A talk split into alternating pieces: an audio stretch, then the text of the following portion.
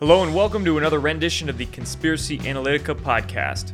In this show, I like to have citizen journalists and truth based content creators on to chat about their work, how they got red pilled, and chat about the world in general.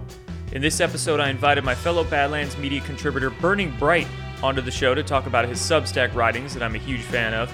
And in the conversation, we diverge onto talking about Q, devolution, the polarization of politics, and much more. We chat about how the both of us began to awaken to the world and get interested in politics, which was a very similar path for the both of us. We also talk about how false narratives and strawman arguments are falsely attributed to things like Q and devolution. Bright gives a great thought in that we should not focus on being tellers of truth as much as we should focus on hunting lies, which I thought was a great suggestion. We dive deeper into this poignant thought in the show. I think you'll really like this discussion. You can follow and support Burning Bright through Substack, and you can follow Conspiracy Analytica on Rumble or your favorite podcast platform where you can find these shows. If you'd like to support the Conspiracy Analytica podcast, there are ways to do that linked underneath this episode. Now, without further ado, let's bring on Burning Bright.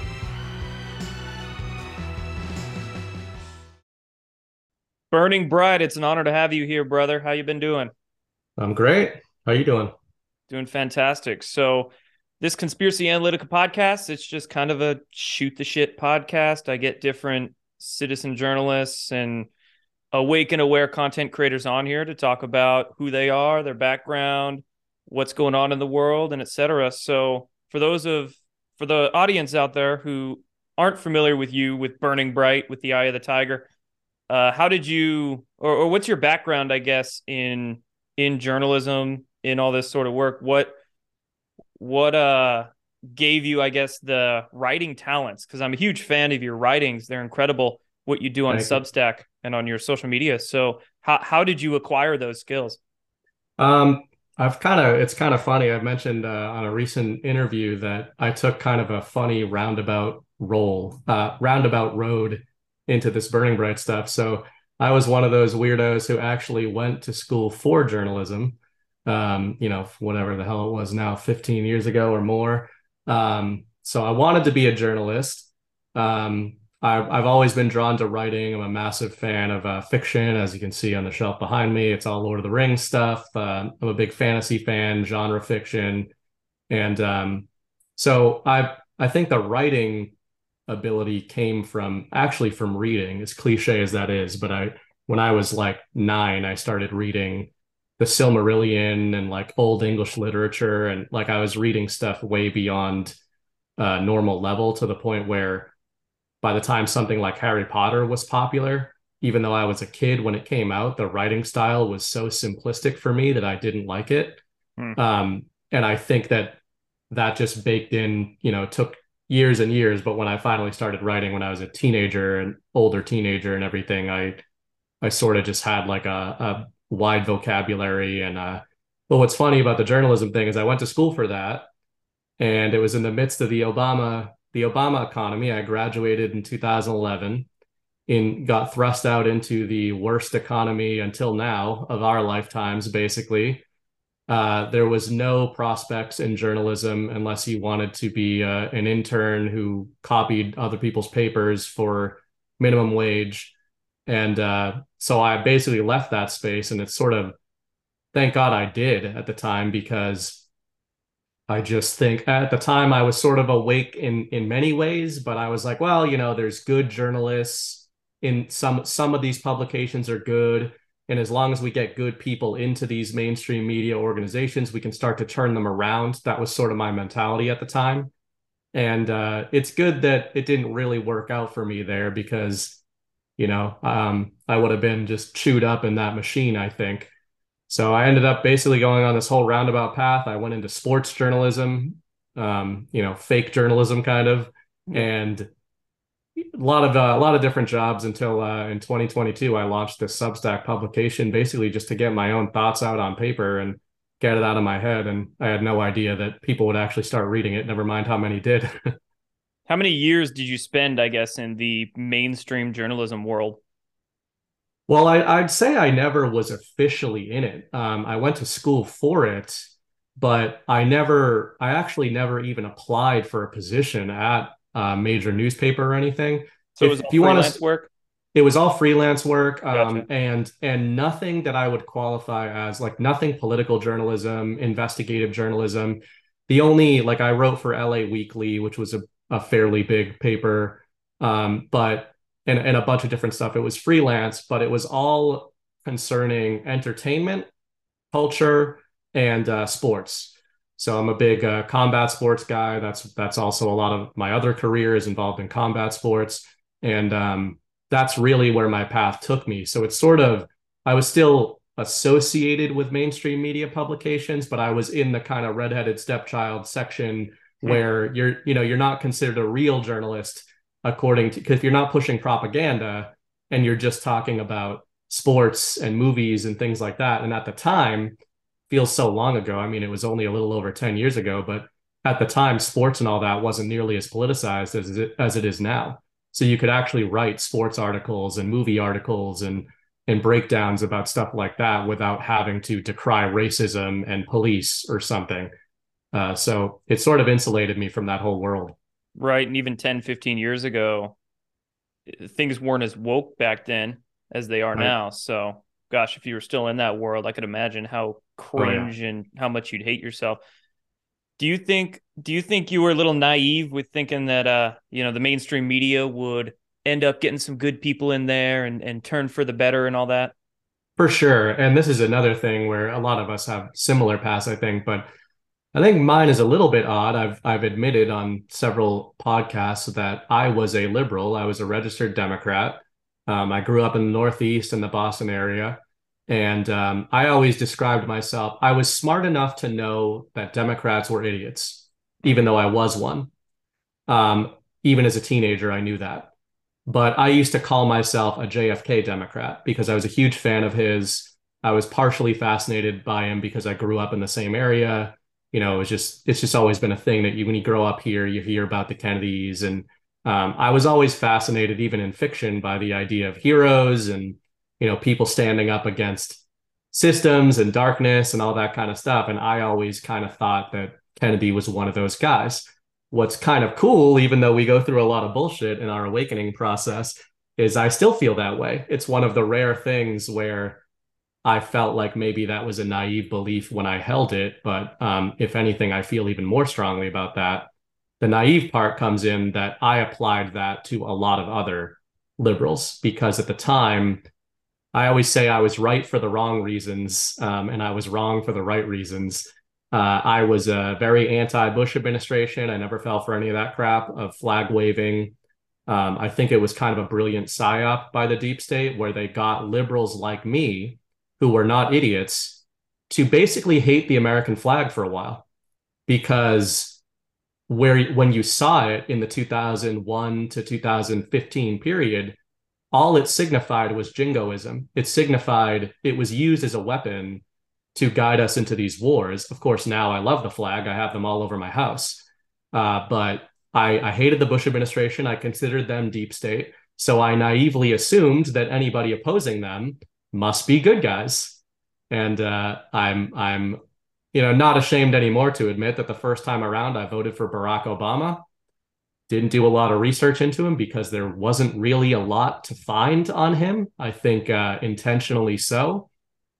And I uh, I'm at least proud of the fact that for his second term, even though I still considered myself a liberal, um, I actually abstained from voting uh, for the first time in 2012 I wouldn't do it. I wouldn't vote for Republicans because it was, you know, it was Mitt Romney, it was RINO. And um, I would not vote for Obama because I sort of had had the, the wool pulled over my eyes or, or removed from my eyes and had at least an inkling that uh, the problems I had seen in the Bush admin and 9 11 and all of that probably had a lot, you know, they were all in the same club. It's, it's the George Carlin thing. And that led me down a path of basically for years dooming out and basically uh, completely detaching from political analysis or engagement because I just went, all right, well, they've got the right and they've got the left, so we're done. Uh, so it wasn't until the Trump era, probably like many of us, that I thought, wait a second, you know, maybe there's something, maybe we actually have a chance here. Yeah, our paths sound very similar. I think you're a few years older than me. I'm in my early 30s. Sounds like you're in your your mid 30s, but Same thing. I got com- completely repulsed by the Bush administration, and when Obama came along, I was uh, I turned 18 like a week or two after the 2008 election, so I couldn't vote. But when I saw him win, I was gullibly and naively happy about it, thinking it's progression and all this sort of hope stuff. and change, man. Hope and change. Yeah, hope and change, right? and uh yeah, come around come 2012, then I turned that's about when I started waking up. I turned into a diehard Ron Paul supporter and uh you know, rest is history. 2016 came yeah. around, Trump came around, and yeah, then I was like, oh, we have a chance, we have a chance. Somebody left a great comment on one of my videos the other day. It said, if you're young and conservative, you're heartless, but if you're old and liberal, then you're mindless. Yeah, I've seen that before. It's a, yeah. it's, it's true. It, it becomes true. Uh, but you know what's funny? Um, there's a concept. Uh, eventually, I'll probably, I mean, if I can clone myself, I'll start writing political books. But uh, I have this concept I refer to as the patriot pendulum that sort of describes what both of us went through. And uh, mm-hmm. one of my co-hosts on Badlands, Just Human, we actually had almost opposite journeys to the same midpoint. So he basically had my and your doomer journey from the right. He was a he was a conservative, you know, flag waving, all that kind of stuff. Um, and he supported the Bush administration because he thought, you know, strength and leadership and all that. He obviously became blackpilled on them, but he knew that Obama was the same thing. Uh, and we had almost the opposite path where we knew that the Bushes were bad, but we thought the opposition was good. Uh, but the, the the concept of the patriot pendulum basically refers to that that's all intentional. Of course, we know in this community that there's a deep state, and Democrat and Republican are just labels. Conservative and liberal liberal are basically labels. But I think uh, what I've come to realize is that the deep state is smart enough to know that they need to swing, swing the pendulum back every so often once they start losing control of the narrative. So for me, it's like they were coming out of the Clinton era. And when Clinton got in in the 90s, he was very popular. He was, he was, I know Republicans didn't like him, but the majority of the country did.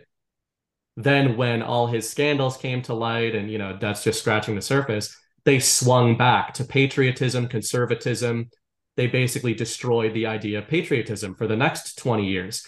So they swing it back to Obama and it's progressivism. And that's exciting at first. And then they destroy progressivism. So, you know, they use this pendulum and they get the opposition to think that they're winning, right? Like when Obama was was kicked out of there, when it's Hillary Clinton, and everybody thinks, well, she's a she's a liberal, but she's more establishment. She's uh she's less progressive. So this will be good. This will be more centrist, and uh, thank God that that didn't happen, as we know. Right. It's the pure polarization between two camps that are both controlled.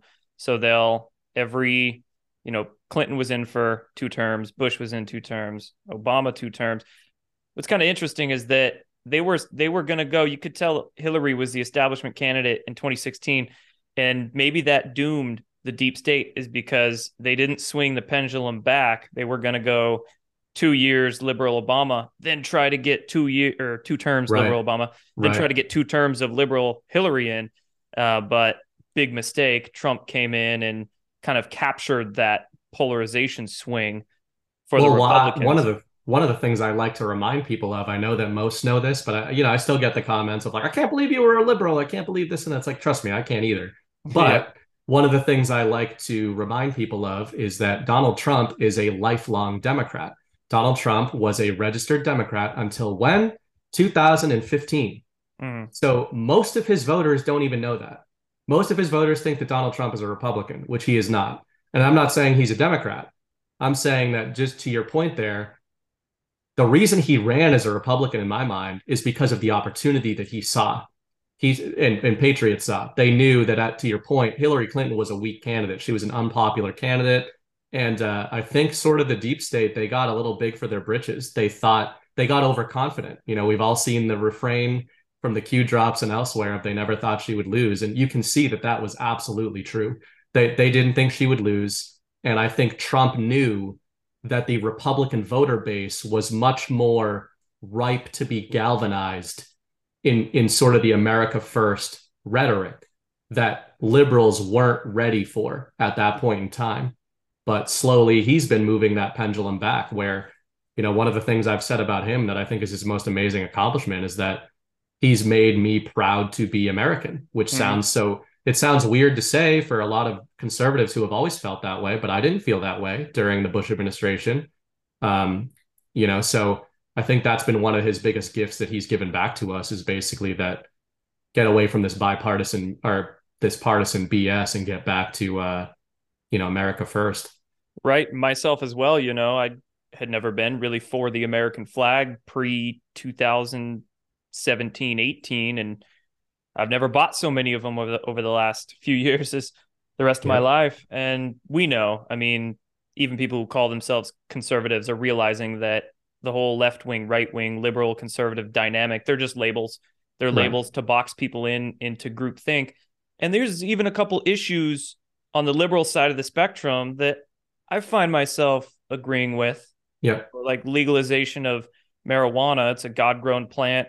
Who's the government to tell somebody what they can't inhale and there's a few other very select issues but i find myself you know as i grow older as i grow wiser much more conservative leaning. But again i don't agree with conservatives about every single little thing. Right. And and that's kind of the point is to get out of these boxed in group think sheep mentalities and just be able to see where truth facts logic and reason lie.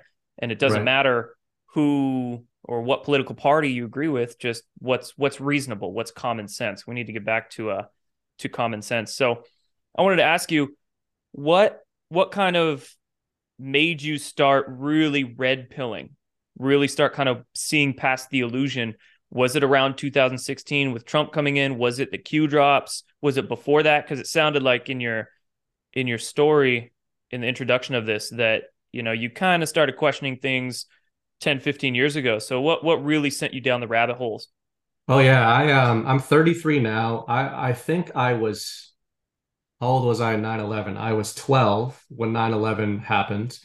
Um and i'm not going to pretend that when i was 12 i knew that something was up but it was not long after that. I think i was 14 when i uh was in an argument with somebody at school and it was because ironically, I always say one of the funny things about my life is that even though I was considered myself liberal at that time, all my friends were Republicans. Um, even even though I lived in a blue state, it was just I was gra- I gravitated toward conservative people.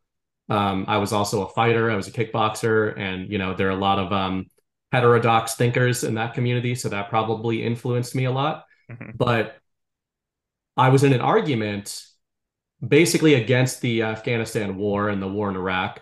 And uh, I basically said they lied to us about, you know, the weapons of mass destruction and all of that. But what else have they lied to us about? And I went down a rabbit hole for about two years from 14 to 16 into In Plain Sight, Loose Change, all you the 9 Zeitgeist? Yep, Zeitgeist. Yep. All the 9/11 stuff. Um, and I admit that at that time I was even going into Alex Jones stuff, and that's why I say that if he's a psyop, um, it didn't work very well because yeah. you know he get like now I understand. I, I sort of have a different opinion of him. I don't. I don't like him. I don't follow him, but I still followed some of those rabbit holes, and they led me to other rabbit holes. And you know that's why it's funny because I considered myself awake. I went back from 9/11. I then backtracked into JFK. Most people in the in the United States, most people in the world, uh, the JFK assassination is fascinating to me because it's sort of the the botched assassination by the CIA that everyone on the planet knows. It, everyone knows. You you it is more difficult to find a person in any generation that thinks the government didn't kill JFK than did. So it's but going back through the JFK stuff, with this new this new sort of awakening into 9-11 i went well how far back does this go? And the reason i tied it back there is i was going well it's the bushes that are in power right now.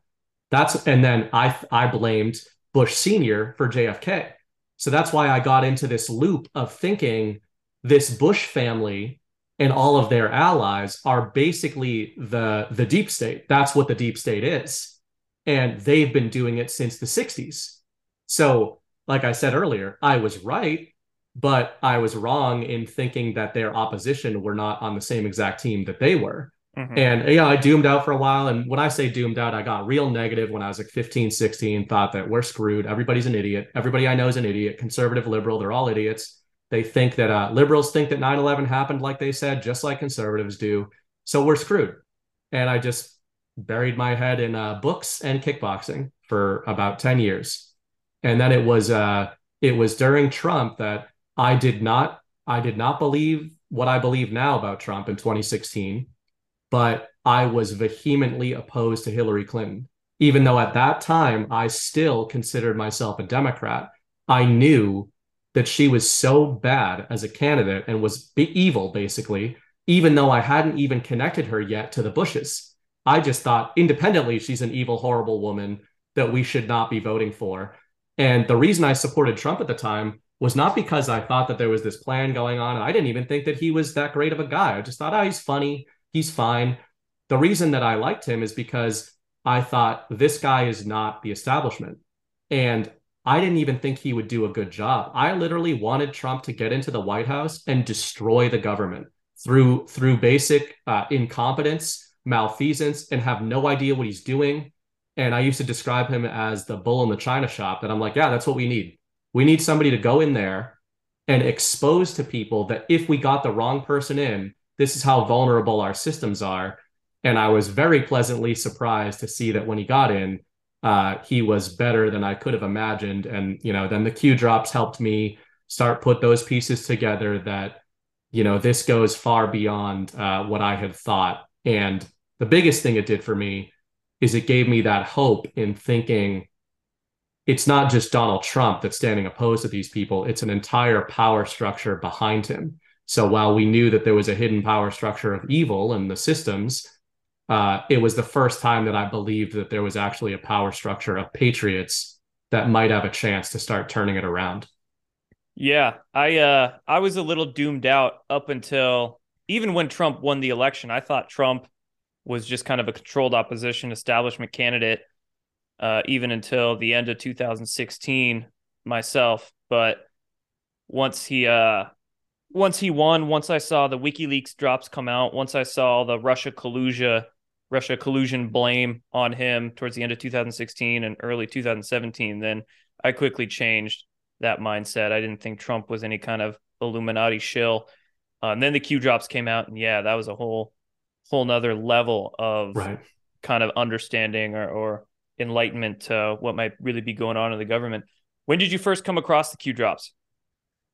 I, uh, you know, I was watching fights. I was watching some UFC fights with a, my best friend, who's uh, we both trained together for years, and uh, he's he was always conservative. He was always a Republican. He he had grown to realize his mistakes of voting for the Bushes, um, but you know, he would he would always just show me memes. Like he got me into the Babylon Bee and all that kind of stuff. And one night we were watching fights, and this was, I believe, um, this was only a few days after the first Q drop. I think I saw him either at the very end of October 2017 or the very beginning of November, and he was showing me Instagram memes and he was saying, Oh, have you seen the Q stuff? And I was like, I don't know what you're talking about. But he started showing me the posts, the, the first few posts. So for me, it hit me in a completely different way than it had even hit him. Because while he was a Republican, he was not a conspiracy theorist he thought all my theories about 9-11 were ridiculous which was kind of funny because i was the liberal. So i went down the q rabbit hole and tracked it live at, from then on um, as it was going on and you know probably got way too deep into it to the point where you know like you start you start exploring those rabbit holes like many of us did for that couple of years from 2017 through like 18 19 and uh it it was difficult, but I think again the positive thing long term is that it tied everything together for a lot of us. It it was like it was it's weird to think it's positive that the system is as vast as it is because what you start to realize or how many people are involved in this stuff because when you start to really dig into it it seems overwhelming at first but then you start to get this confidence that you're like these are the same players that are involved in everything right there's not that many of them so if we can start exposing them, which the QOP helped us start to do, and Donald Trump helped start to do, then it started giving me hope that um, that we could actually take this take this back and and get justice. But yeah, I, I followed it close to when it started. Um, I had already been hanging out on the Chans anyway, just for all the memes and and funny weird stuff on there. So I was in the right place at the right time. But it was it was funny that that friend a few months would go by and he would come hang out with me and he would get sick of me talking about Q stuff hmm. even though he was the one who first showed it to me. So, you know, some people just weren't ready for it. And I think, I think the Q stuff, even though all the mainstream media, they act like they're just Q zombies that just passively absorb information. Uh, that's not what I've found. I've found that most of the people who followed it the closest were the most active minds that were kind of engaged in that research. Yeah, that's cool. Hearing that you were kind of a OG researcher, at least following it way back when. So you know, fast forward a few years, you you just started your Substack last year, 2022. Yeah. So what kind of catalyzed you to start putting your voice out there and becoming like a citizen journalist? Yeah, um it's it's funny because like I said, I was following this stuff super closely. I was following you, I was following uh like back in 2017, 18 and beyond, whenever you got active, I was following you. I was following uh, Neon Revolt was one of the original guys. Yeah, yeah. Um, you know, he's doomed quite a bit. I'd still love to talk to him sometime, but I have no problem telling him that he's a doomer these days. But you know, that happened to a lot of people. I was following him. I was following Julian's Rum. So I had my kind of regulars, and uh, most of them I still follow. But I didn't participate in anything. I, I researched myself, and I thought, well, the way I'm going to do it is I'm going to just try to red pill people around me. And as most of us have found, that goes horribly. Um, you start to destroy relationships. You start to destroy friendships um, yep. You become you become that guy at the cookout that nobody wants to talk to. So it was actually doing a lot of damage for me, you know, family wise and everything. So I started to just keep it all private. In 2022, I don't know what it was. I can't I can't tell you the uh, the specific thing that I saw, but generally I started seeing the the gear up of the media industrial complex to sort of weaponize these these narratives against Russia. And I didn't know much about Russia. I assumed Vladimir Putin was bad, just like they had programmed me to think. Um, and you know, I'd seen all the RussiaGate stuff and all of that. Obviously, thought it was BS. But I still thought, well, Russia isn't our ally. They're not. They're not a friendly nation to us. And then I just, I guess, I just had a simple epiphany that was, oh, hold on a second. If I'm going to question everything the media is telling me, about Donald Trump, and I know that usually whatever they're telling me is the opposite of the case, then what is Ukraine really? And who is Zelensky really? And then by contrast, who is Putin really? And what is Russia really? And why is George Soros and all and the WEF and everybody weaponized against Russia? Why is NATO, who I knew was deep state, weaponized against Russia? And uh, I went down a rabbit hole and I just I had so much info in my head and while I am, I always say I was not the first anon, I was not the first person to suggest that there could be some sort of alliance between Donald Trump and Vladimir Putin. It was in the Q posts. They said it directly, but I had never seen any real dives into it. I'd just seen anons reference it, and I found I was actually frustrated because many of the thinkers that I like in this community, I feel like they wouldn't touch it. They would just sort of tiptoe around it. And I noticed that we were using leftist language so one thing that they program us to do is you'll find yourself going, I'm not a conspiracy theorist, but right. You you start question, you start exchanges with normies by doing that. I found that people in our community were doing that with Russia. They were going, I don't like Vladimir Putin, but uh, the the media is lying about Ukraine, right? So I just went one step further and went, hold on, why don't you like Vladimir Putin? And I found that when I asked those questions of seasoned Anons, none of them had good answers. It was because CNN told me, basically. But Barack Obama told me. Donald Trump didn't tell you. Donald Trump told you we need to be friends with Vladimir Putin.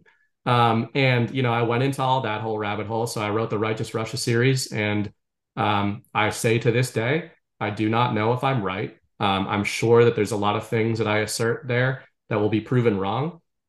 But that's why my approach to the series was very big picture. It wasn't about specifics, who's good, who's bad. Um, it was about Uh, the concept that I've sort of been writing about is the sovereign alliance, and that I believe that while we do have a deep state, there is a sovereign alliance that has been formed between patriots in the West, patriots in the East, because you can't you can't do this without international support.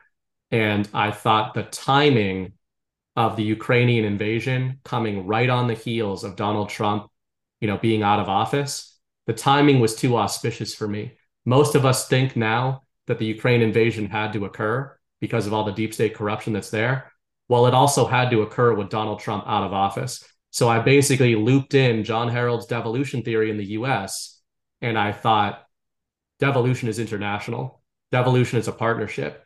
And the way I describe it is that Trump tagged in the sovereign alliance when while he's out of power. So he's out of public power. These other missions are forwarded. He's going to come back in when the time is right, when he can when he can then play peacemaker. And I've I've never been more confident than I am in the last few days because he is saying it now. He is saying, uh, "I need to make peace with Putin. I'm the one who can do it." So now he's seeding those narratives that uh, that I was writing about about a year ago. So it's it's a confidence boost. That's funny. That's kind of another aspect of, I guess, both of our paths that are quite similar. Back in uh, 2017, the first year I had my YouTube channel, this was about four months before the Q drops like midsummer 2017. One of the one of the first YouTube di- videos that I did that kind of went viral, I guess. I called it Trump and Putin trolling the world, mm-hmm. and uh, I did that video it. on the whiteboard. And yeah, that I kind of had that same idea that maybe Putin's not this big bad guy. Not saying he's perfect. He's he's right. for Russia. He's got an agenda of nationalism for Russia, but he's not one of the Illuminati Satanists. And right. then Trump having a co- common enemy in those deep state Satanists working with Putin to, uh, you know, troll the world. And uh, you you brought up devolution. I, I want to get your thoughts on that real quick, since you are a, a good thinker, a good speaker. There's a lot of uh, misunderstandings out there, I think, of devolution. There's a lot of straw man arguments that people try to attach to devolution. They just, they literally just haven't read the yeah. devolution writings from John, and then they attach all these other ideas to it. So, real quick, what what would you how would you describe devolution? It doesn't mean Biden's a clone. It doesn't mean Trump secretly in the White House running things from the White House basement or or whatever. But uh, how how would you describe it? Yeah, I mean, first of all, um, I mean, even when I wrote my first Substack article about Russia, um, I a lot of people grabbed onto that because I said that we need to reframe ourselves in this community from hunters of from uh, tellers of truth to hunters of lies. Um, I think it is it is much easier to determine what is false than it is to determine what is true. Right. So my whole my Russia research has not been about what Russia is because I don't know what it is. I don't know what Vladimir Putin is. Um, I know what's available to me publicly, but I do know what they're not. I do know everything that the media says they're not. So that's the same approach I take with devolution. While there's many shows and other people out there who have uh, there, there's people that don't subscribe to the devolution theory, and that is completely fine. That's there's people within Badlands Media, friends of mine that I think are great thinkers who uh, do, who have faults with the theory. They don't think it holds water. That's totally okay with me.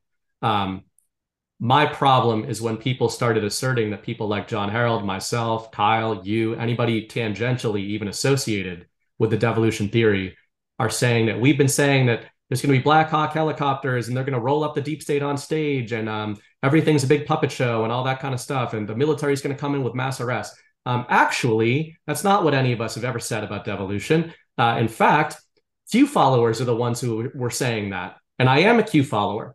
So the irony right. is that many of these people doing Q shows are the ones that have been talking about mass arrests for years and years and years. And I, I don't uh, mean to interrupt you here, but back when Q was first getting started, um, you know, we were having such a difficult time piecing it together. We had no idea, right? We were just kind of following it. I, I was even a proponent proponent of the mass arrests are coming, tribunals are coming, right? I, yep. I mean, back in, even in 2012, this was before I was on the internet, but I was following some certain influencers I won't name here, but they were all aboard this mass arrests are happening shit. That was like 10 years ago. So maybe I still had a little bit of that in my subconscious that I couldn't I couldn't get out of there. But yeah, I mean 2017, 18, I don't even want to go back and look at my YouTube videos. I would probably Yeah, cringe at some of the speculation and date fagging I was doing. But yeah, I mean, over the past two, three years though, up more recent times, in in terms of like the group you name, those of us that are even tangential to devolution or Q, it's like, no, we're not saying the tribunal stuff at all Yeah. anymore, right? We're Yeah. we're explicitly saying that you know there's just continuity of government plans in place for the patriots, I guess, to continue their ops against the deep state. Well, and that's that's how I would describe it. Um, is um, devolution is not how we take back the government from the deep state. That's not how I would describe it, and that's how it's often described by people. That like devolution is this operation that's going to take the deep, that's going to take our government back. That's not how to think of it. The devolution theory posits that the powers of the commander in chief were devolved into the combatant commanders in the US military. That doesn't mean that the office of the president is not held by Joe Biden. So, devolution to me is not how we take the country back, it's the process that ensures that we have a country to take back when these operations are complete. That's the best and most succinct way I've thought of to summarize it. Devolution is a red line, national essential function guarding procedure, series of procedures, wherein, in the event of a hostile takeover, and the funny thing about the devolution theory is that devolution is a constitutional process that you can research. The brilliant thing about Jon Herold's research on devolution, the reason so many people started following him, wasn't because it was a nice sounding theory that gave everybody hopium. It was because all Jon Herold does is shows you executive orders that Donald Trump signed and explains them to you. So Right. we know that devolution is a legal constitutional process that exists that the Trump administration planned. We know this for a fact. What we don't know is whether or not devolution was implemented by the Trump administration. That is the theory. But a lot of people who say devolution is just a theory, devolution doesn't exist, you're wrong. You are wrong. It is a fact that devolution is a process and continuity of government is a process that exists. It is also true that the Trump administration, according to their own documentation, was considering whether or not to implement continuity of government in November of 2020 after the fraudulent election of Joe Biden. What we don't know is whether or not it was implemented. People like me, the reason we think it was implemented, there's a, there's a lot of reasons, but for starters, if Donald Trump knew that the presidential election was stolen, then guess what, guys? Retaking the White House doesn't come through another election. Because if they know that the election was stolen, they would be derelict in their duties if they willingly gave up that office to a foreign occupier, which is what the Biden administration is. So the reason people would then say, well, why would they give up the White House anyway? Like the why of devolution. If they knew it was criminals, why would they give up the White House? That's where that's where my mind goes. The reason I focus and obsess over narratives is because the American people, right and left, have been uh, blitzkrieged with programming for generations. And if Trump refused, if Trump and the military refused to recognize Biden as president or the vote as a legal vote, even if they had the evidence, the American people were so programmed that they would see that as a military coup. The optics of it would have looked like a military coup, and we would have had, we would, he would not have had the mandate of the majority of the American people. And when I say majority, I don't mean 52%.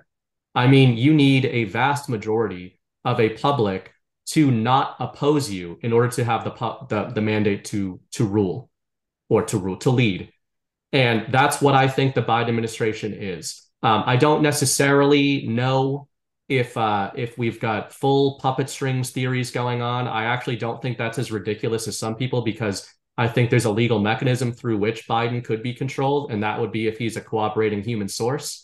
Um, part of the Biden doc scandals that have been coming out kind of lead me to believe that. But even if he's not, if he is a independent acting deep state stooge, as many people think he is, he is limited in what he can do as the president because he is the US president, but he's not the commander in chief. And that the whole reason for the Biden administration is that as many of us jo- joke about and meme about, but it's not a meme, it's not a joke. Uh, the Biden administration has delivered the most red pills to the American public than anything Trump has ever done. So when Trump returns and when we can clean up these election systems, I think that he will do so having been sitting on the sidelines while the deep state basically exposes themselves to uh to the biggest audience that they could. Right. In theory, you could just think of devolution as being the failsafe. Right. The failsafe because as you were describing the optics of the situation, there's nothing else that Trump really could have done except hand over things to Biden. So what are they going to do during that handover? Well, okay, we will tie the deep state, tie Biden's hands behind their back, not allow them to turn the country into shit. And then Biden administration comes in. And you made this point earlier in in your prior thinking years ago that oh Trump was going to be the one that comes in and just destroys everything and exposes the whole government. Nope. Four years later, that's Biden. Right. And then the whole optics of the last two years of the Biden administration, like you just said, doled out so many red pills, have made so many people aware and awake to thinking like, oh crap, we can't have this dementia ridden clown in. We need Trump back. We need Trump back to come fix things. So it's gonna yeah, be that's, it's that's, gonna be I easy. Mean, What's that? That's what the devolution and that's what the devolution theory is all about. It's yep. the de- devolution theory is not everything that's going on. People people think about about it as this grand unifying theory, and it's not honestly, a lot of the writing I do is more in the grand unifying theory sense um, of, of what's the whole point of everything. Um, and I, again, I might be wrong. I'm going to be wrong about a bunch of things that I've written about, and I'll be right about some things. But that's why I try to take as big picture an approach as possible. I, I try to use directional thinking rather than uh, getting into the micro, because to me, um, the micro just is it's it's so obfuscated. You know even even when it comes to scientific data and everything everything is so obfuscated it's hard to know. You have to you have to know wh- what the sources are the mechanisms behind it. I think there's value in that. But when i'm trying to map out where are we going i try to look at the net effects of of sort of the game board. And the way i see things going is devolution is a mechanism by which the country isn't destroyed or goes to shit like you say and some people react to that when you say oh devolution prevents the country from falling apart. And people go, what about the price of eggs? What about gas? What about unemployment? What about things are bad? And the Biden administration is responsible for those things. The Biden administration is also being, they, they are taking the blame publicly for these things. But what devolution does, continuity of government pr- protects red line national essential functions. So I often say, even in my Righteous Russia writing, that for Americans who have been, you know, I don't mean this to be a jerk, but are complaining that your eggs are too expensive. Do you know what the Marxists did to Russia in the in the 20th century? Like when we we have to step back sometimes and realize where things were going, what they actually had planned for us, and what a kinetic version of World War III, which is what Hillary Clinton wanted, and Vladimir Putin was going to be the scapegoat that was going to be so much worse. Right. We wouldn't have a supply chain, never mind expensive eggs. So I think people, you have to try to keep that perspective in your mind of, of where things could be compared to where they are.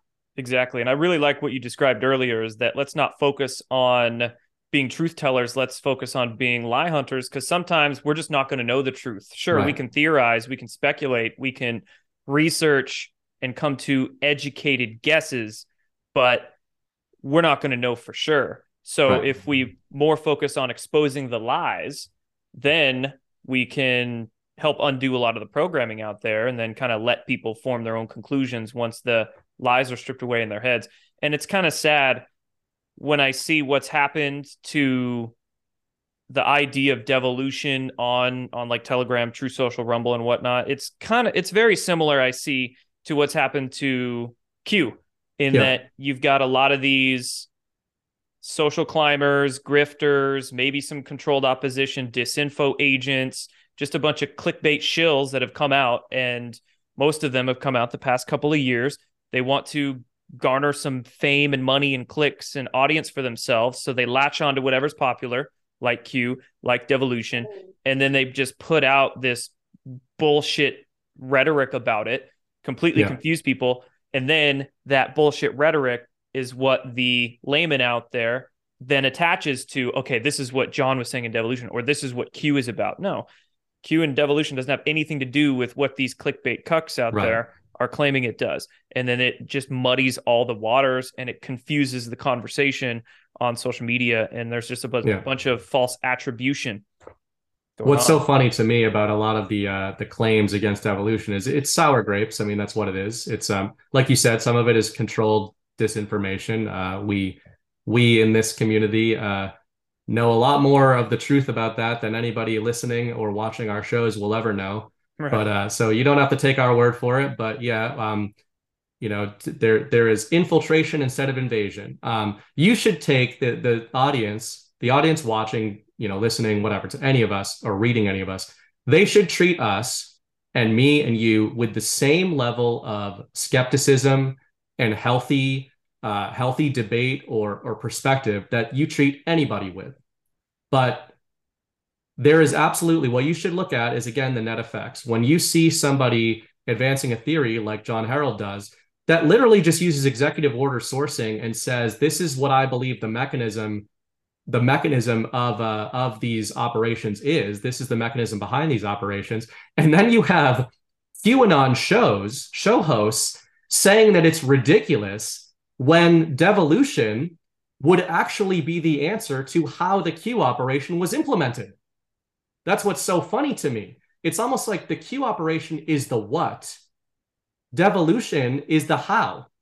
How the Q operation, what these things aren't competing theories. These things are congruent theories. They're part of the same sort of uh, patriot matrix. And they're just two aspects of it. I believe that the Q operation was a psychological operation. It was. I mean, everybody knows it was. Whether or not it was white hat engineered, all I know is that the net effects of it were it was the most positive psyop ever actioned either for or against the American people. If it was a deep state psyop, then it backfired. If it was a patriot psyop, it worked swimmingly. And if it was random 4chan shit posters in their basement, then they those guys damn are good heroes. job. Yeah. They're heroes. So um, you know, that's where again, people get um, I get it. They get lost in the weeds in terms of who's good, who's bad, who should I listen to, who shouldn't I listen to. You should listen to yourself. And you should, when when people are making claims to you or advancing theories, you should see who's being honest about what they do know and what they don't know.